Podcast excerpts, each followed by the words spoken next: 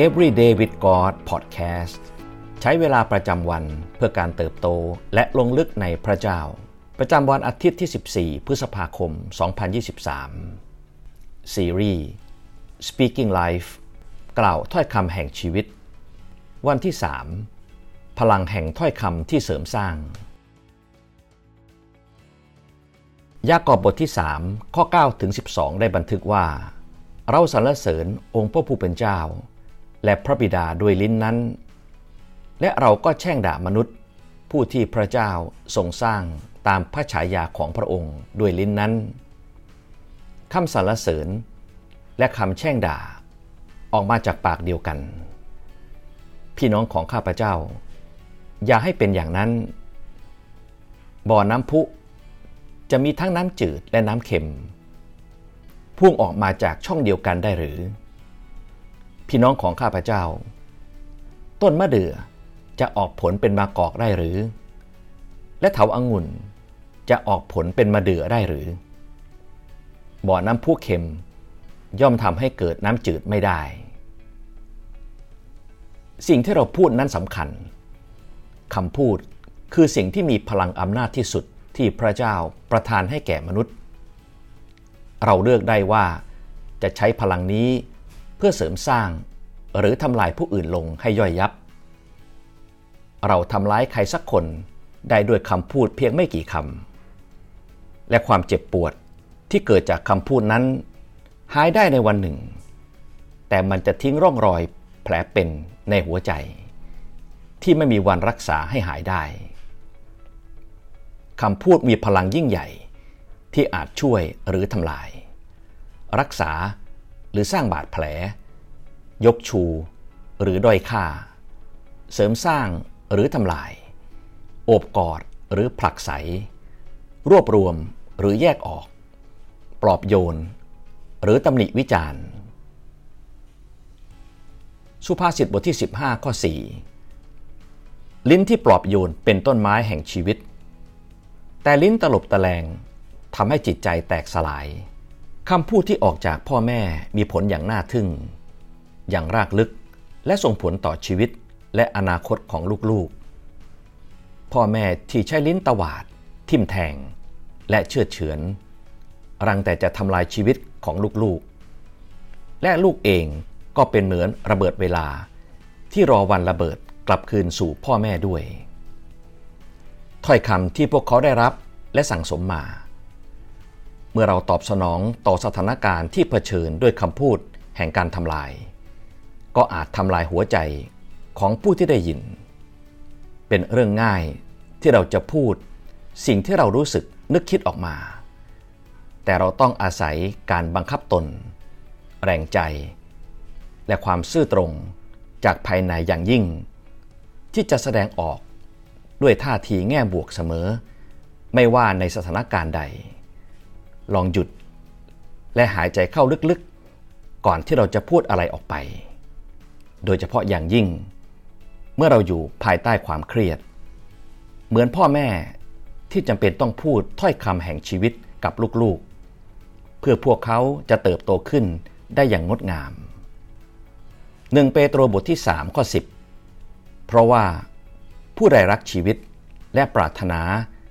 จะเห็นวันเวลาดี ก็ให้ผู้นั้นยั้งลิ้นของตน ไม่พูดชั่ว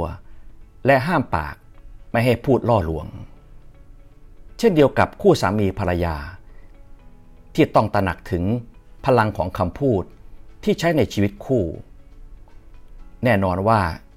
ชีวิตของเราถูกรายล้อมไปด้วยเรื่องราวที่น่าเหน็ดเหนื่อยมากมาย ทั้งการงาน การเงิน สังคม หรือเรื่องของครอบครัวเอง แต่เราจำเป็นต้องสร้างชีวิตคู่และครอบครัว ด้วยการหนุนน้ำใจ ที่ตั้งอยู่บนพื้นฐานแห่งความเชื่อ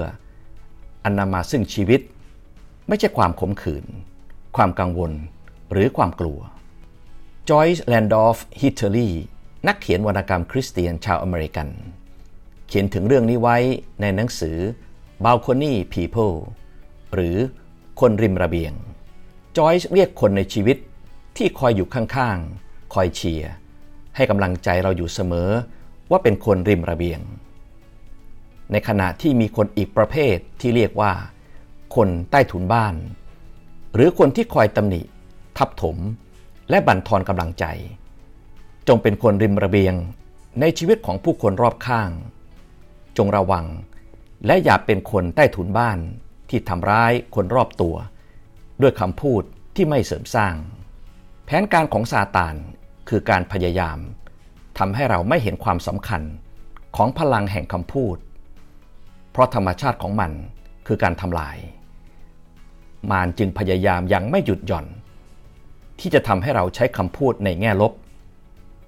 อย่าปล่อยให้มารทำสำเร็จ มารรู้ว่าแท้จริงแล้วคำพูดของเราไม่ได้ไร้ความหมาย หรือไร้พลังคำพูดของเรา มีพลังแห่งการสร้างสรรค์ เหมือนกับที่พระเจ้าทรงสร้างฟ้าสวรรค์และโลกด้วยพระคำของพระองค์ เราเองก็มีสิทธิอำนาจ ที่จะใช้พลังแห่งถ้อยคำที่เสริมสร้างบนโลกนี้ได้เช่นกัน จงไข้ครวญและระวังให้ดี เพราะคำพูดของเรามีพลังยิ่งใหญ่ เรามีพลัง ที่จะส่งผลกระทบ และเปลี่ยนชีวิตของผู้คนรอบข้าง ทั้งครอบครัว เพื่อนฝูง เพื่อนบ้าน หรือแม้แต่คนแปลกหน้าที่เราพบเจอ เราเลือกได้ที่จะใช้คำพูดเพื่อเสริมสร้างและหนุนใจ หรือทำลายชีวิตลง แต่จงระลึกเสมอว่า เราไม่อาจแก้ไขคำพูดที่ออกจากปากของเราไปแล้ว ดังนั้น จงให้ความสำคัญกับคำพูด จงเลือกที่จะกล่าวถ้อยคำแห่งชีวิต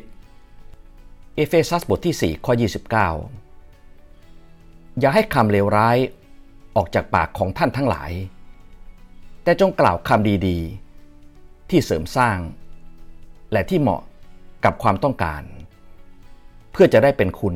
แก่คนที่ได้ยิน สิ่งที่เราต้องใคร่ครวญในวันนี้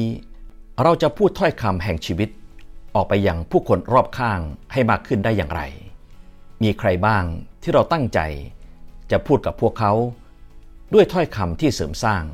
และหนุนใจบ้างในวันนี้ ให้เราอธิษฐานด้วยกัน พระเจ้าที่รัก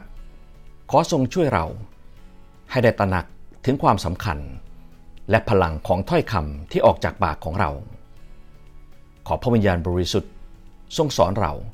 ให้พูดความจริงแห่งชีวิต ลงในหัวใจของผู้คนรอบข้างที่ได้ยินและได้ฟัง ขอทรงช่วยเราให้รู้จักบังคับตน และควบคุมลิ้นของเราในทุกสถานการณ์ และตอบสนองกับทุกคน ด้วยถ้อยคำที่เสริมสร้าง หนุนใจ และนำไปสู่การเปลี่ยนแปลงชีวิต ที่เป็นเหมือนพระคริสต์มากขึ้น เราอธิษฐานในพระนามพระเยซู อาเมน